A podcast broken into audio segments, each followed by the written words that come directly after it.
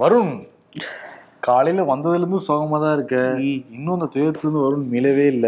ஆமா. ஆனா ஏன் இப்படி சிரிச்சுக்கிட்டே சோகப்படுறது எனக்கு புரியல. இல்ல ஃபைனல்ஸ் வரையும் வந்ததுல ஒரு ஹாப்பி அதுல தோத்துட்டாங்கல்ல. சரி ஓகே அது வழி வேற டிபார்ட்மெண்ட் தான். ஆனா வந்து நேத்துல இருந்து இப்ப வரைக்கும் எங்க போனாலும் இதை பத்தின ஒரு பேச்சு தான் இந்தியா வந்து அந்த வேர்ல்டு கப் கிரிக்கெட்ல தோல்வி அடைஞ்சது யாராலையுமே ஏத்துக்கொள்ள முடியாத ஒரு விஷயம். என்ன பண்றது? வெற்றியும் தோல்வியும் வீரனுக்கு சகஜம் அப்படிங்கிற மாதிரி எடுத்துக்கிட்டு போக வேண்டியதான் ஆமா சரி இன்னைக்கு ஷோக்குள்ள போய் நிறைய அரசியல் செய்திகள் இருக்கு. இந்த கிரிக்கெட்டை பத்தி பேசிட்டு. மத்ததெல்லாம் பேசுவோம். Okay. Welcome to imperfect show நான் உங்கள் சிபி சக்கரவர்த்தி. நான் உங்கள் வருண். ஓகே ஷோக்குள்ள போயிடலாம். Welcome to imperfect show cricket world cup ஃபைனலை நேற்று ஐம்பத்தொம்போது மில்லியன் மக்கள் ஹாட் ஸ்டாரில் லைவாக வந்து பார்த்துருக்காங்கன்னா அதை தாண்டி ஸ்டார் ஸ்போர்ட்ஸ்லேயும் நிறைய பேர் பார்த்தாங்க. அந்த ஹாட் ஸ்டாரில் வந்து பார்க்குறப்ப ஃபைவ் பாயிண்ட் ஒன் சிஆர்னு வரும். அஞ்சு கோடி மக்கள் பார்க்குறாங்க லைவ்ல அப்படிங்கிற மாதிரி வரும். அது சிஆர் பக்கத்தில் ஐஎன்ஜி சேர்த்துக்கிட்டாங்க. ஓகே. அஞ்சு கோடி மக்கள் அழுகுறாங்க அப்படிங்கிற தோரணையில எல்லாம் போட்டு சோசியல் மீடியாவில் ஷேர் பண்ணிக்கிட்டு இருந்தாங்க. யாரும் கவலைப்பட வேண்டாம். விட்டதை அடுத்த முறை நிச்சயம் இந்திய அணி பிடிக்கும். ஜெயிக்கிறோம். ஜெயிக்கிறோம். இவ்வளவு கான்பிடென்ட்டா சொல்றத பார்த்தா ஒரு புது பிளேயர் இந்தியா கிடைச்சிட்டாருன்னு நினைக்கிறேன். எடுப்பா அந்த பேட்டை ஆனா வந்து நீங்க இந்த வயசுக்கு மேல கோச்சா தான் ப்ரோ போக முடியும். இப்போ கோச்சை நான் போறேன்னா ஏத்துப்பாங்களா நல்லா கபடி வெட்டுற பார்த்தியா நம்ம வந்து கடைசி ரோல நின்று சீரப் என்ன பண்ணலாம் நம்ம இந்தியர் ஓகே. பிளேயர்களை சரி இன்னொரு பக்கம் என்னன்னா தொடர் வெற்றி தான் இந்தியாவுக்கு. பத்து போட்டிகளையும் அபாரமான வெற்றி பெற்றாங்க. ஆனா நேற்று ஃபைனல்ல கொஞ்சம் சறுக்கிட்டாங்கன்னு தான் சொல்ல வேண்டியது இருக்கு. ஏன்னா அந்த பேட்ஸ்மேன் அந்த முன்னணி பேட்ஸ்மேனே வந்து கோலியை வந்து ஐம்பது ரன் அடிச்சுட்டு அப்புறம் அவுட் ஆயிட்டாரு. ரோஹித் சர்மா அவர் கொடுக்கப்பட்ட வேலையை சரியா செஞ்சுட்டு போனாரு. அதற்கு பிறகு அந்த பல பேருமே சரியா செய்யாததுனால இருநூத்தி நாற்பது ரன்கள் மட்டும் தான் இந்திய அணியினால அடிக்க முடிஞ்சது. அதற்கு பிறகு வந்து ஆஸ்திரேலியா மூன்று விக்கெட் இழப்புல அசால்ட்டா தட்டிட்டு போயிட்டாங்க. ஆமா ஹெட் அவங்க பேட்ஸ்மேன் ஹெட் வந்து ரொம்ப கிளியரா வந்து விளையாண்டாரு. அதே மாதிரி இதுல வந்து யாருன்னா ரொம்ப நான் வந்து பிளேயர்ஸை பார்த்து ரொம்ப மனம் உடைஞ்சிட்டேன் அப்படின்னு வந்து ஒருத்தர் சொல்லியிருக்காரு. யாருன்னா இந்திய அணியோட கோச் ராகுல் டிராவிட். அவரை பார்த்து பலரும் வந்து மனம் உடைஞ்சிட்டு இருந்தாங்க. ஏன்னா ஒரு திறமையான பிளேயர் அவருக்கான சரியான அங்கீகாரம் கிடைக்கல. இந்த வேர்ல்ட் கப்பை தூக்கி அவர் கையில கொடுத்தாங்கன்னா ராகுல் டிராவிடுக்கு ஒரு நல்ல அங்கீகாரமா இருக்கும்னு நினைச்சாங்க. பட் அவரே வந்து என்ன சொல்லியிருந்தாருன்னா பிளேயர்ஸை பார்க்கும்போது எனக்கு ரொம்ப மனம் உடைஞ்சிட்டேன். இந்த ட்ரெஸ்ஸிங் ரூம்ல பார்க்கும்போது அப்படிங்கிற மாதிரி சொல்லியிருந்தாரு. வெற்றி பெற்ற ஆஸ்திரேலியா அணியோட கேப்டன் பேட் கமின்ஸ் என்ன சொல்லியிருந்தாரு? மேட்சுக்கு முன்னாடினா நான் இவ்வளோ பெரிய க்ரௌட் எல்லாரும் இந்தியாவுக்கு தான் சப்போர்ட் பண்ணுவாங்கன்னு தெரியும். அவங்கள சைலன்ஸ் பண்றதுக்கு நாங்க முயற்சிப்போம்னு சொல்லியிருந்தாரு. இப்போ ஜெயிச்சதுக்கு அப்புறமா அதுதான் சொல்லியிருந்தாரு. எல்லா பக்கமும் ப்ளூவா இருந்தாலும் அவங்க வந்து அமைதியா இருக்க வச்சுட்டோம் நாங்க அப்படிங்கிற மாதிரி ஒரு கான்ஃபிடென்ஸோட பேசியிருந்தாரு. நேத்து கேமை பொறுத்த வரைக்கும் ஆஸ்திரேலியா ரொம்ப நல்லாவே விளையாண்டுருந்தாங்க. ஆமா சொன்னதை செஞ்சுட்டாரு கடைசியில. ம், அகமதாபாத்ல நரேந்திர மோடி ஸ்டேடியம் நடந்தது. நரேந்திர மோடியுமே அந்த விளையாட்டை பார்க்க வந்திருந்தாரு அந்த ஃபைனல்ஸ்ல இந்திய அணியோடைய ஜெர்சி ப்ளூல அதே ப்ளூ கலர் கோட்டை போட்டு வந்திருந்தாரு. எப்படியாவது கப் அடிச்சிடும் நம்ம வந்து அந்த போய் கொடுக்கலாம்னு நினைச்சிட்டு இருந்தாரு. பட் எதிர்பாராத விதமான தோல்வியின் காரணமாக பிரதமர் மோடியே லைட்டா கொஞ்சம் சேடாக தான் இருந்தாங்க. ஆமா அதை தாண்டி என்னன்னா முன்னாள் கிரிக்கெட் வீரர் இந்தியாவுக்கு முதல் முதல் வேர்ல்டு கப் கிரிக்கெட் கோப்பையை வாங்கி கொடுத்தவர் கபில் தேவ் தான். ஆயிரத்தி தொள்ளாயிரத்தி எண்பத்தி மூணு யாருனாலையும் மறக்கவே முடியாது. அவருக்கு அழைப்புதல் போகவே இல்லையா அவர் ஒரு தனியார் தொலைக்காட்சிக்கு பிட்டி கொடுக்குறப்ப இப்போ நீங்கள் கூப்பிட்ருக்கீங்க நான் வந்திருக்கேன். பட் கூப்பிட்ற இடத்துக்கு நான் எப்படி போக முடியும். அதை பற்றி எனக்கு வருத்தமும் இல்லைங்கிறத பதிவு வச்சிருக்காரு. அந்த அவர் பேசின விதத்திலே தெரிஞ்சது அது வருத்தம் இருக்கு அப்படிங்கிறது. ஆமா அவர் வந்து அந்த வீராங்கனைகள் போராடினாங்கல்ல பிரிஜ்பூஷன் சரண் சிங் எழுதுறா அப்போ ஆதரவா வந்து கடிதம்லாம் எழுதியிருந்தாங்க. அந்த nineteen eighty three world cup ஸ்குவாட்ல இருந்த நிறைய பேர். அதுல இவரும் ஒருத்தர் ஒருவேளை அதுதான் காரணமோ தவிர்த்துட்டாங்களா அப்படிங்கிற கேள்வி இருக்கு. ஏன்னா தோனியும் வரல கபில் தேவும் வரல. இன்னொன்று கபில் தேவா நடிச்சவர் வந்திருந்தாரு. ரன்வீர் சிங் நடிச்சிருந்தாருல்ல அவரை கூப்பிட்டுருக்காங்க. பட் வந்து இதை மிஸ் பண்ணிட்டாங்க. நிறைய நடிகர்கள்லாம் வந்திருந்தாங்க நிறைய நடிகர்கள் வந்து வந்திருந்தாங்க. ஆமா. ம், நடிகர்களுக்கெல்லாம் அழைப்புதல் போகுது. ஆனா But- வீரர்களுக்கு சரியான அழைப்புதல் போகல அப்படிங்கிறது. மம்தா வந்து அதுதான் சொல்றாங்க. இவங்க எல்லாத்தையும் காவியா மாத்திட்டு இருக்காங்க. அந்த பிளேயர்ஸோட அந்த ப்ராக்டிசிங் ஜெர்சியே வந்து காவியா மாத்திட்டாங்க. ப்ளூ போட முடியாத அளவுக்கு அவங்களுக்கு ஒரு நெருக்கடி இருக்கு. பிசிசிஐல அரசியல் இருக்குங்கிற மாதிரி அவங்க சொல்றாங்க. அதான்ப்பா இந்த நீ வேர்ல்டு கப் எடுத்து பாரு. வேர்ல்டு கப்னு இல்ல பொதுவா எல்லா கிரிக்கெட் டீமும் எடுத்து பாறேன். ம், கோச் ஒரு ட்ரெஸ்ல இருந்தாங்கன்னா அதே ட்ரெஸ்ல தான் டீம் பிளேயர் இருப்பாங்க. பட் இங்க மட்டும் தான் ராகுல் டிராவிட் வந்து காவியில் இருப்பாரு. பிளேயர்ஸ் வந்து ப்ளூல இருப்பாங்க. அதுவும் பயிற்சி கொடுக்குறப்ப ஒரு ஜெர்சி விளையாடுறப்ப ஒரு ஜெர்சி இது எந்த நாட்டிலயே அது இருக்கா? இந்தியாவில் மட்டும் தான் இருக்குன்னு சொல்லிட்டு திரிணாமுல் காங்கிரஸ்ல இருந்து வைக்கிறாங்க. இன்னொரு பக்கம் காங்கிரஸ் முதல்ல வந்து இந்தியா ஜெயிக்கும் அப்படிலாம் போட்டுட்டு இருந்தாங்க இந்தியா கூட்டணி வச்சு. தோத்ததுக்கு பிறகு ப்ளூங்கிற கோல்வோட மாத்திட்டாங்க அவங்க ஓஹோ ஐயோ நம்மளே தோத்துட்டோம் நம்மளே சொன்ன மாதிரி ஆயிடும்னு பார்த்துட்டாங்க போல ஆமா. ஆனா இதுல வந்து அரசியல் வந்து விளையாட்டுக்குள்ள புகுற புகுந்துடக்கூடாதுங்கிறது தான் எல்லாரோட விஷயமுமே அஹ் ஆனா வந்து மகுவா மைத்ரா ஒரு விஷயம் போட்டிருந்தாங்க பாத்தீங்களா ட்விட்டர்ல பிரேக்கிங் நியூஸ். ஆஸ்திரேலியா பிரதமர் வீட்டுல இடி ரைடா அப்படின்லாம் போட்டிருந்தாங்க. சர்க்காசம் பண்ணியிருந்தாங்க. ஆனா வந்து அதுக்கு வாய்ப்பு இல்லை ப்ரோ ஏன்னா வந்து அவர் பிரதமர் மோடி ஆஸ்திரேலியாவுக்கு போயிருந்த போது he is he is the boss அப்படின்னு மோடியை சொல்லியிருந்தாரு. ஸோ இந்த திருவிளையாடல் ஆரம்பம் படத்துல ரைடு வரும்போது எங்க எதா இருந்தாலும் பாஸ்ட்டை கேளுங்கன்னு சொல்லுவார்ல. இவர் முன்னாடியே சொல்லிட்டாரு. ஆனா பேட் கமெண்ட்ஸ் அட்ரஸை தேடிட்டு இருக்காங்களாம் இடி அப்படின்லாம் வந்து மீம்ஸ்லாம் போட்டுட்டு இருந்தாங்க. அதான் காங்கிரஸ் தரப்புல என்ன சொல்றாங்கன்னா மோடி உட்கார வச்சதுக்கு பதிலா பதினோரு இடி பிளேயர் உட்கார வச்சிருந்தீங்கன்னா ஓ இவங்க பயங்கரமான நாள் ஆச்சேப்பா அப்படின்னு சொல்லிட்டு ஆஸ்திரேலியாவோட அந்த பிளேயர்ஸ் நடுங்க வச்சிருக்கலாம் மிஸ் பண்ணிட்டாங்க. கிண்டல் பண்ணிக்கிட்டு இருந்தாங்க காங்கிரஸ் தரப்புல இருந்து. காங்கிரஸ்ல இன்னொன்று வேற சொல்லிக்கிட்டு இருந்தாங்க. இதே அகமதாபாத் ஸ்டேடியத்துல இந்த வேர்ல்டு கப் ஆரம்பிக்கிறப்ப ஒரு கோஷம் வந்து எழுப்பப்பட்டது. இப்பயுமே நேற்று கூட சில பேர் இந்த கோஷம்லாம் எழுப்பிட்டு தான் இருந்தாங்களாம் அந்த மைதானத்துல. ஓகே. ஆனா என்ன கோஷம் எழுப்புனாலும் சரி ஒரு ஒரு லட்சத்துக்கு மேல நேற்று அங்க மக்கள் கூடியிருந்தாங்க. ஆனா அந்த பிளேயர்ஸோடைய விளையாடுற திறன் தான் முக்கியம் அதை நிரூபிச்சிட்டாங்க கோஷம் முக்கியம் இல்ல. விளையாடுற வீரர்களுடைய நம்பிக்கையும் அவங்களோட விளையாட்டு தான் முக்கியம். இதுல இருந்து தெரிஞ்சு தெரியுதா? பிஜேபிக்கு புரியுதா அப்படின்னு வந்து கேள்வி எழுப்பியிருக்காங்க. கேள்வி எழுப்பியிருக்காங்க. இன்னொரு பக்கம் அந்த மிச்சல் மார்ஷ் அவர் வந்து உலகக்கோப்பையை கால் மேல காலுக்கு கீழே வச்சிருந்த அந்த புகைப்படமும் வைரல் ஆச்சு. அது வந்து ஆஸ்திரேலியால பெருமளவு அந்த இதுக்கு எந்த விமர்சனமுமே இல்லை. அதை கொண்டாட்டமா தான் பாக்குறாங்க. அங்க உள்ள கல்ச்சர் வேற அப்படிங்கிற மாதிரி தான். இங்கே சில எதிர்ப்புகள் இருந்தது. இது ஆணவம் அப்படிங்கிற மாதிரிலாம். பிரதமர் மோடி கொடுக்குறாரு அவர்கிட்ட. அவர் சில மணி நேரங்கள்ல அந்த கோப்பை மேல கால் மேல கால் போட்டா நம்மளால கஷ்டமா இருக்கா இல்லையா? கஷ்டமா இருந்திருக்கும் நிறைய பேருக்கு. ஆனா வந்து என்ன சொல்லியிருக்காங்கன்னா இது வந்து விளையாட்டு அப்படிங்கறத அவங்க புரிஞ்சிருக்காங்க. நீங்க இதுக்கு ரொம்ப முக்கியத்துவம் கொடுக்க வேணாங்கிற மாதிரியும் சில பதிவுகள்லாம் காண முடிஞ்சது அதை வச்சு. இதுக்கப்புறம் பிரதமர் மோடியுமே ஒரு விஷயத்த போட்டிருந்தாரு ட்விட்டர்ல. அஹ் நாங்க எப்போதுமே இந்திய அணியோட நிற்போம் அப்படின்னு சொல்லியிருந்தாங்க. எல்லா ரசிகர்களுமே அதுதான் சொல்லிட்டு இருக்காங்க. ஆஸ்திரேலிய அணிக்கும் வாழ்த்து எல்லாருமே சொல்லிட்டு இருக்காங்க. நம்ம இந்திய ரசிகர்களும் நம்மளும் வந்து சொல்லிக்கலாம். குஜராத்தில் நேற்று அந்த மேட்ச் நடந்துகிட்டு இருக்க சமயத்தில் இன்னொரு விஷயமும் நடந்திருக்கு. பாக்கூர் அப்படிங்கிற காவல் நிலையம் அந்த பகுதியில் உள்ள காவல் நிலையத்தில்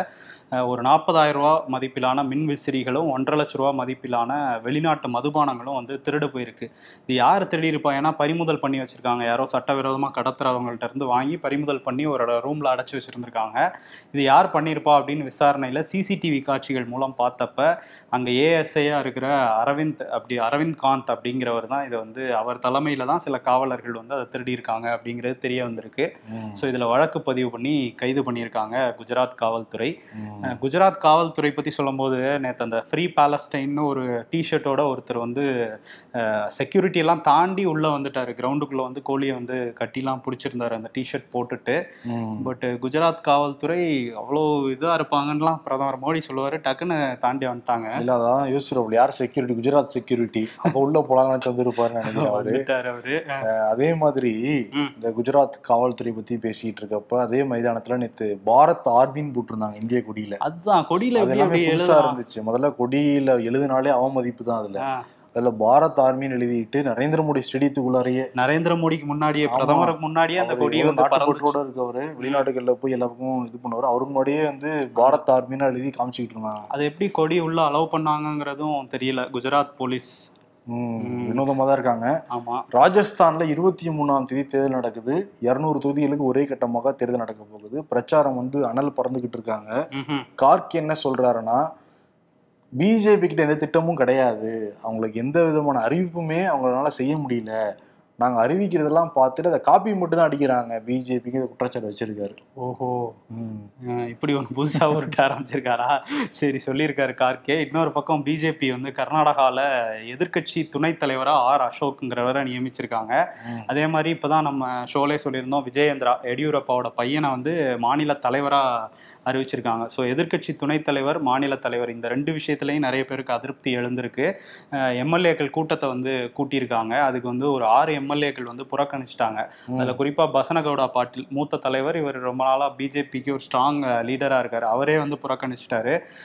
என்ன காரணம் அப்படின்னு கேட்கும்போது அவர் என்ன சொல்றாரு? நார்த் கர்நாடகாவுக்கு முக்கியத்துவமே கொடுக்கல இவங்க. அது மட்டும் இல்லாம டைனாஸ்டி பாலிடிக்ஸ் அதாவது வாரிசு அரசியல் இங்கேயுமே தலை தூக்க ஆரம்பிச்சிருக்குங்கிறத அவர். அஹ் சிவராம் ஹெப்பார் அப்படிங்கிற எம்எல்ஏவும் இதை புறக்கணிச்சிருக்காரு. அவர் வந்து இப்போதான் சில நாட்களுக்கு முன்பு சித்தராமையாவையும் டி கே சிவகுமாரையும் பார்த்து பேசினாரு. ஸோ காங்கிரஸ்க்கு போக போறாரா அப்படிங்கிற பேச்செல்லாம் இருந்தது. அவர் என்ன சொல்லியிருக்காருன்னா எனக்கு கட்சியில பிரச்சனை இருக்கு ஆனால் கட்சியை விட்டு நான் போகலை. என்னோட பிரச்சனைகளை சொல்லியிருக்கேன். தீர்வு கிடைக்கும்னு நம்புறேங்கிற மாதிரி சொல்லியிருக்காரு. பட் ஆறு எம்எல்ஏக்கள் அதிருப்தியில இருக்காங்க. கர்நாடக சிங்கம் தமிழ்நாட்டுல இருந்து அங்க போக வேண்டிய நேரம் வந்துருச்சு. போனாரு தேர்தலுக்கு முன்னாடி. எதிர்க்கட்சி ஆயிட்டாங்க தேமுதிக தலைவர் விஜயகாந்த் வழக்கமான மருத்துவ பரிசோதனைக்காக தான் அவர் இந்த ஹாஸ்பிட்டல் போயிருக்காரு அதுக்குள்ள கிளப்பி விட்டாங்க. ரூமர்ஸ் எல்லாம் வர ஆரம்பிச்சிருச்சு. அவருக்கு செயற்கை சுவாசம் வச்சிருக்காங்களா அப்படியா இப்படியான்ட்டு அது எதுவுமே கிடையாது. இது அதிகாரப்பூர்வமாகவே தேமுதிகவும் மறுத்திருக்காங்க. வழக்கமான ஒரு பரிசோதனை தான் அப்படின்னு வந்து சொல்றாங்க. இன்னொரு பக்கம் செந்தில் பாலாஜி அவரும் வந்து மருத்துவமனையில தான் இருக்காரு. அவருக்கும் தொடர்ந்து சிகிச்சை வந்து அளிக்கப்பட்டுட்டு இருக்கு. ஆல்ரெடி வந்து இதயத்துல ஒரு மூணு அடைப்பு இருந்ததுனால ஆப்ரேஷன்லாம் பண்ணாங்க. இப்போ என்னன்னா மூளையில போற ரத்த அந்த நரம்புல ஏதோ ஒரு சின்ன சிக்கல் இருக்கான் அதுக்கான சிகிச்சை வந்து கொடுத்துக்கிட்டு இருக்காங்களாம். தொடர் கண்காணிப்புல தான் இருக்காராம் செந்தில் பாலாஜி. அதை தாண்டி இந்த அவருடைய வழக்கமே உச்சநீதிமன்றத்துல வந்தது. எம்ஆர்ஐ ஸ்கேன்லாம் சப்மிட் பண்ண சொல்லியிருக்காங்க உச்சநீதிமன்றம். அந்த வழக்கு இருபத்தெட்டாம் தேதி ஒத்திவைக்கப்பட்டிருக்கு. ம் ஆமா. இன்னொரு விஷயம் என்னன்னா மன்சூர் அலிகான் நடிகர் மன்சூர் அலிகான் வந்து நடிகை த்ரிஷாவை பத்தி கொச்சையான அருவருக்கத்தக்க சில விஷயங்களை வந்து ஒரு பேட்டியில சொல்லியிருந்தாரு. அதுக்கு பல எதிர்ப்புகள் வந்துட்டு இருந்தது. இப்ப தேசிய மகளிர் ஆணையமும் அதுல தாமாக முன் வந்து சில விஷயங்களை பரிந்துரை பண்ணியிருக்காங்க. தமிழ்நாடு டிஜிபிக்கு வந்து வழக்கு பதிவு பண்ணணும் இதுல அப்படிங்கிறத சொல்லியிருக்காங்க. ஸோ இந்த மாதிரியான விஷயங்கள் பொதுவெளியில பொதுவெளியில மட்டும் இல்லாம எங்கேயுமே நடக்கக்கூடாது அப்படின்னா கடுமையான நடவடிக்கை இந்த விஷயத்துல எப்படி இப்படி பேசுறாங்கன்னு தான் நமக்கு புரியவே கிடையாது. அது வேற தெனாவட்டா ரொம்ப கான்ஃபிடண்டா வேற பேசிட்டு இருந்தாரு மன்சூர் அலிகான். நிச்சயம் தண்டனை கொடுக்கணும்? அப்பதான் இனிமேட்டு பேசுறவங்களாம் கொஞ்சம் யோசிப்பாங்க பயப்படுவாங்க. தமிழ்நாடு ஆளுநர் ஆர் என் ரவியுடைய செயல்பாடுக்கு எதிராக தமிழ்நாடு அரசு உச்சநீதிமன்றத்தில் வழக்கு போட்டிருந்தாங்க. அந்த வழக்கு விசாரணை நவம்பர் பத்தாம் தேதியே வந்தது. அடுத்த முறை விசாரிக்கிறதுக்குள்ளார கவர்னர் செயல்பாடு என்னென்ன இருக்குங்கிறத என்கிட்ட சொல்லணும் அப்படிங்கிறத உச்சநீதிமன்றம் உத்தரவு போட்டிருந்தாங்க. அதனால வழக்கு இன்னைக்கு விசாரணைக்கு வருதா இல்லையா? அதனால போன வாரம் என்ன பண்ணாரு? ஒரு பத்து மசோதாவை அவர் டேபிள் வச்சிருந்த மசோதாவை தமிழ்நாடு அரசுக்கு அனுப்பிவிட்டாங்க. தூசி தட்டி திரும்ப அனுப்பிச்சாரு. தமிழ்நாடு அரசும் உடனடியாக சிறப்பு சட்டமன்றத்தை கூட்டி எல்லாத்தையும் ஒரு மனதாக நிறைவேற்றி திருப்பி ஆளுநர் அனுப்பிவிட்டாங்க இன்னைக்கு சுட சுட இந்த வழக்கு வந்திருக்கு உச்சநீதிமன்றத்துல. விசாரித்த சந்திரசூட் அமர்வு நாங்க நவம்பர் பத்தாம் தேதி உத்தரவு போட்டோம். மூணு வருஷமா ஒரு கவர்னரா இருக்காரு. ஏன் இவ்வளவு காலதாமதம் ஏற்படுது? நாங்க சொன்னாதான் நீங்க வந்து வேலை செய்வீங்க அப்படின்னு சொல்லிட்டு கவர்னருக்கு சர மாதிரியா கேள்வி கேட்டிருக்காரு சந்திரசூட். அதை தாண்டி ஆளுநரோட அதிகாரத்தை தமிழ்நாடு அரசு பறிக்க பார்க்குது. வேந்தர்களோட நியமனத்துல அவங்க தலையிடுறாங்கன்னு சொல்லிட்டு மத்திய அரசு ஒரு குற்றச்சாட்டு வச்சிருந்தாங்க அந்த வாதத்தின் பொழுது. அதை கேட்ட நீதிபதி சந்திரசூட் என்ன சொல்றாருன்னா ஆளுநர் பொதுவாகவே காலதாமதம் ஏற்படுத்துறாரா? அல்லது அரசினோட சட்ட திட்டங்கள் அதை காலதாமதம் ஏற்படுத்துதா அப்படிங்கறத ஆராயணும் அப்படிங்கிறதையும் சொல்லியிருக்காரு. இது கவர்னருக்கு ஆதரவான ஒரு கருத்தா வந்து பார்க்கப்படுது. இப்போ ஒரு உடனடியாக நடவடிக்கை எடுத்ததுனால நவம்பர் இருபத்தி ஒன்பதாம் தேதிக்கு இந்த வழக்கு வந்து ஒத்திவைக்கப்பட்டிருக்கு. ஆனா ரொம்ப கடுமையான கேள்வி தான் கேட்டிருக்காருப்பா. ஆமா கேட்டிருக்காரு தலைமை நீதிபதி. இன்னொரு பக்கம் வந்து கேரளாலையும் ஆளுநருக்கு எதிராக வந்திருந்தாங்கல்ல அந்த விஷயத்துல எட்டு மசோதாக்களை அவர் தாமதப்படுத்துறாருன்னு தான் வழக்கு போட்டிருந்தாங்க. அதுல என்னன்னா நீங்க ஏன் உங்களுக்கு என்ன பிரச்சனைன்னு சொல்லுங்கன்னு சொல்லிட்டு ஆளுநர் ஆரிஃப் முகமது கான் இருக்காருல்ல. அவரோட செயலாளருக்கு பதிலளிக்க சொல்லி நோட்டீஸ் அனுப்பிச்சிருக்காங்க. அதே மாதிரி மத்திய உள்துறை அமைச்சகத்துக்கும் நோட்டீஸ் போயிடுக்கு இதுல ம். உங்க தரப்பு பதில தாக்கல் பண்ணுங்க அப்படின்னு சொல்லிட்டு. அதுல அவங்க பதில் தாக்கல் பண்ணுவாங்க. அப்படியே இங்க தமிழ்நாட்டிலே ஆளுநர் வந்து இன்னைக்கு ஒரு விஷயம் வந்திருக்கு. என்னன்னா ஆளுநர் தரப்புல இருந்து ஒரு அறிக்கை வெளியாயிருக்கு. அதுல என்ன சொல்லியிருக்காங்கன்னா முன்னாள் அமைச்சர்கள் P V Ramana C Vijayabaskar சுகாதாரத்துறை வச்சிருந்தாருல. இவங்க ரெண்டு பேர் மேலேயும் அந்த குட்கா முறைகேடு வழக்குல நடவடிக்கை எடுக்கலாம் அப்படின்னு தமிழ்நாடு அரசுக்கு ஒப்புதல் கொடுத்திருக்காரு. நீதிமன்ற விசாரணையை தொடங்கலாம் அப்படின்னு சொல்லியிருக்காரு. ம். சி விஜயபாஸ்கர் வேற இப்பதான் குற்றச்சாட்டுலாம் வச்சிருந்தாரு. எல்லா பக்கம் ஃப்ளூ காய்ச்சல் வந்து பரவிட்டு இருக்கு. ஆனா வந்து இங்க பெட்ஸ் இல்ல மாத்திரைகள் இல்லைன்னு ஸோ வந்து தமிழ்நாடு அரசு ரெடி ஆயிருப்பாங்க இந்நேரம். சொன்னீங்கல்லட்டு இன்னொரு பக்கம் இந்த எம்ஆர் விஜயபாஸ்கர் குற்றச்சாட்டு அலாமிங்க தான் சொல்றாரு அவரு. ஆமா. பிரைவேட் ஹாஸ்பிட்டல்லையும் பெட்டு கிடையாது கவர்மெண்ட் ஹாஸ்பிட்டல்லையும் பெட்டு கிடையாது அவ்வளவு பேருக்கு இங்க ஃப்ளூ பரவிக்கிட்டு இருக்கு அவ்வளவு பேர் காய்ச்சலோட சுத்திட்டு இருக்காங்க. இது தமிழ்நாடு ஒரு சுகாதாரத்துறையே பெரிய அளவில் பாதிக்க போகுதுன்னு சொல்றாரு. அதை சுப்பிரமணியம் வந்து என்ன பண்ண போறாங்கிறது தெரியல. ஆமா இதை கண்டிப்பா கவனத்துல எடுத்துக்கணும். இன்னொரு பக்கம் எம்ஆர் விஜயபாஸ்கர் இருக்காரு. அவர் மேலேயும் வழக்கு இருக்கு. அது பரிசீலனையில இருக்கான். ஆளுநர் வந்து பரிசீலிச்சுட்டு அதுல முடிவெடுப்பாருன்னு சொல்லியிருக்காங்க. தஞ்சை தமிழ் பல்கலைக்கழகத்தோட முன்னாள் துணைவேந்தர் ஜி பாஸ்கரன் அவர் மேலேயும் வந்து ஒரு முறைகேடு வழக்கு இருக்கு. அதையும் விசாரிக்கலாம். அந்த பேராசிரியர்கள் நியமனத்துல முறைகேடு. அதையும் விசாரிக்கலாம்னு ஒப்புதல் கொடுத்திருக்காரு. இந்த ஆயுள் கைதிகள் ஐநூத்தி எண்பது பேரை வந்து முன்கூட்டியே விடுதலை பண்ணணும்னு ஒரு விஷயமும் கேட்டிருந்தாங்க ஆளுநர் கிட்ட ம். அதுல முன்னூத்தி அறுபத்தி ரெண்டு பேருக்கு ஒப்புதல் கொடுத்துட்டாரு நூத்தி அறுபத்தஞ்சு பேரோட இதை விடுதலை வந்து நிராகரிச்சிட்டாரு. ஐம்பத்தி மூணு பேர் வந்து பரிசீலனையில் இருக்காங்க அதுக்கு அது பிறகு அறிவிப்போங்கிற மாதிரி அந்த அறிக்கையில வந்து வந்திருக்குது. ஸோ இதெல்லாம் வந்து ஆளுநர் வந்து இன்னைக்கு அந்த அறிக்கை வந்து வெளியாயிருக்கு எவ்வளவு வேகமா வேலை செய்யறது பாத்தீங்களா இல்லையா. அது நேத்து வேற மேட்ச் வேற போய் அதெல்லாம் பார்த்துட்டு இருந்த சமயத்துல மும்முரம் வேலை செஞ்சிருக்காரு தமிழ்நாடு ஆளுநர் ஆர் என் ரவி. கவர்னர் மலை கீழே உட்காந்து இதெல்லாம் முன்னாடியே செஞ்சிருக்கலாமே. திட்டுவாங்கன்னு தப்பிச்சிருக்கலாம். ஆனா அதுல வந்து முன்னாடியே இது நடந்துட்ட மாதிரி தான் டேட்லாம் காமிச்சிருக்காங்க. இன்னைக்கு தான் வெளியிட்டிருக்காங்க. ஸோ வந்து இனிமே வந்து முன்னாள் அமைச்சர்கள் மேல அந்த வழக்கு வந்து சூடு பிடிக்க போகுது அப்படின்னு தெரியுது. அதே மாதிரி இன்னொரு முன்னாள் அமைச்சர். ஆமா தொண்ணூத்தி ஒண்ணு தொண்ணூத்தி ஆறு அந்த ஆட்சி காலத்துல அதிமுகவோட அமைச்சரா இருந்தாரு பரமசிவன். இவர் வந்து முப்பத்தெட்டு லட்சம் அளவுக்கு அதிகமா சொத்து சேர்த்துட்டாருன்ட்டு ஒரு வழக்கு. அந்த வழக்குல அவர் மனைவி நல்லம்மாள் மீதும் இந்த வழக்கு இருந்தது.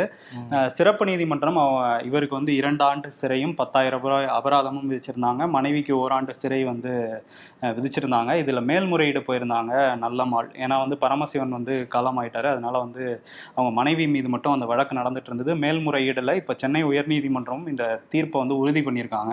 ஸோ அதனால அவங்க ஒரு வருஷம் சிறையில் இருக்க வேண்டியிருக்கும். மேல்முறையீடு போகலாம். உச்சநீதிமன்றம் போவாங்க. போவாங்க. ஆனா தொண்ணூத்தொன்னு டு தொண்ணூத்தாறு. சிஎம்ஏ வந்து குற்றவாளின்னு சொல்லி தான் அறிவிச்சாங்க நீதிமன்றம். இப்போ வந்து ஒரு அமைச்சரும் அந்த வழக்குல வந்திருக்காரு. திருவண்ணாமலை மேல்மா பகுதியில சிப்காட் அமைக்க போறோம்னு சொல்லிட்டு விளை நிலங்களை தமிழ்நாடு அரசு எடுக்க பார்த்தாங்கன்னு சொல்லிட்டு தான் அந்த விவசாயிகள் ஒன்றிணைந்து போராடினாங்க. போராடினதுக்கு பரிசாக தமிழ்நாடு அரசு விவசாயிகள் மீது குண்டர் சட்டம் போடப்பட்டது. ஏழு பேர் மீது போடப்பட்டிருந்தது. அதற்கு பிறகு ஆறு பேர் மீது வந்து வாபஸ் செய்யப்பட்டிருந்தது. அருள் அப்படிங்கிற நபர் மீது மட்டும் இன்னும் அந்த குண்டர் சட்டம் வந்து வாபஸ் செய்யப்படவில்லை. இப்போ ஒரு வீடியோ வந்து வெளியாயிருக்கு காலையில. தேவன் இவருமே குண்டர் சட்டத்தில் கைது செய்யப்பட்டு அவர் விடுவிக்கப்பட்டவர் தான். இவருடைய தந்தை வந்து பேசுறாரு. ம். இவர் வந்து ஏவா வேலுக்கு ஏவா வேலுக்கிட்ட கூட்டிட்டு போனாங்களா அந்த பிரஸ் மீட்டுக்கு இவர் வந்து கூட்டிட்டு போறப்ப திமுக என்ன சொல்லியிருக்காங்கன்னா அருளை பத்தி நீ தப்பா பேசணும். உண்மைக்கு மாறா பேசணும் அப்படிங்கிறத சொல்லி தான் கூட்டிட்டு போயிருக்காங்களா இப்ப வெளிப்படையா சொல்லியிருக்காரு தேவனோட தந்தை. என்னை ரொம்ப வற்புறுத்துனாங்க ரொம்ப மிரட்டினாங்க. அதனாலதான் நான் அப்படி சொன்னேன்.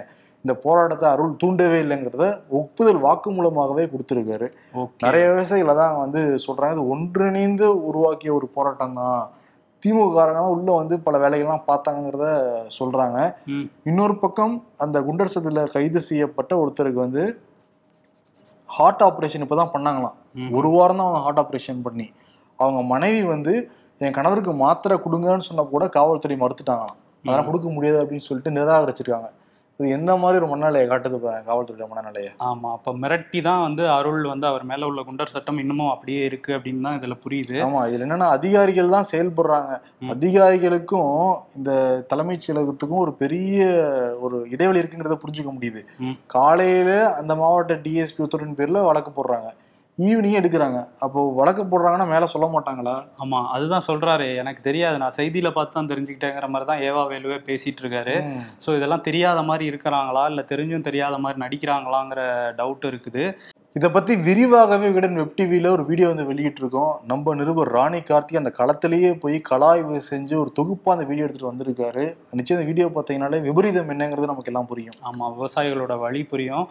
அமலாக்கத்துறை இன்னைக்கு காலையில இருந்து திரும்ப அவங்க வேலையை வந்து ஆரம்பிச்சிருக்காங்க. சென்னை பாரிஸ் கார்னர்ல உள்ள ஒரு நகைக்கடை உள்ளிட்ட ஏழு இடங்கள்ல அமலாக்கத்துறை ரெய்டு போயிட்டு இருக்கு அவங்க இப்பதான் வந்து இந்த நீர்வளத்துறையோட முதன்மை பொறியாளர் முத்தையா கிட்ட தீவிர விசாரணை எல்லாம் பண்ணிட்டு இருந்தாங்க. இப்போ ரெய்டும் ஒரு பக்கம் போயிட்டு இருக்கு அடுத்தடுத்த அப்டேட்ஸ் நம்ம அப்டேட் பண்ணி சொல்லுவோம்.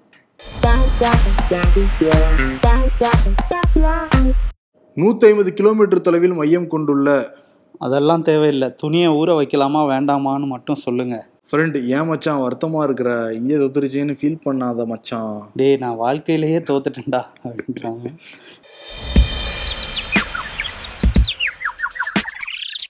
ஆசை ஆசையா தன் பேர்ல கிரவுண்டை கட்டி. ராசா மாதிரி வந்து கெத்தா உட்காரணும்னு நினைச்ச மனுஷன்டா.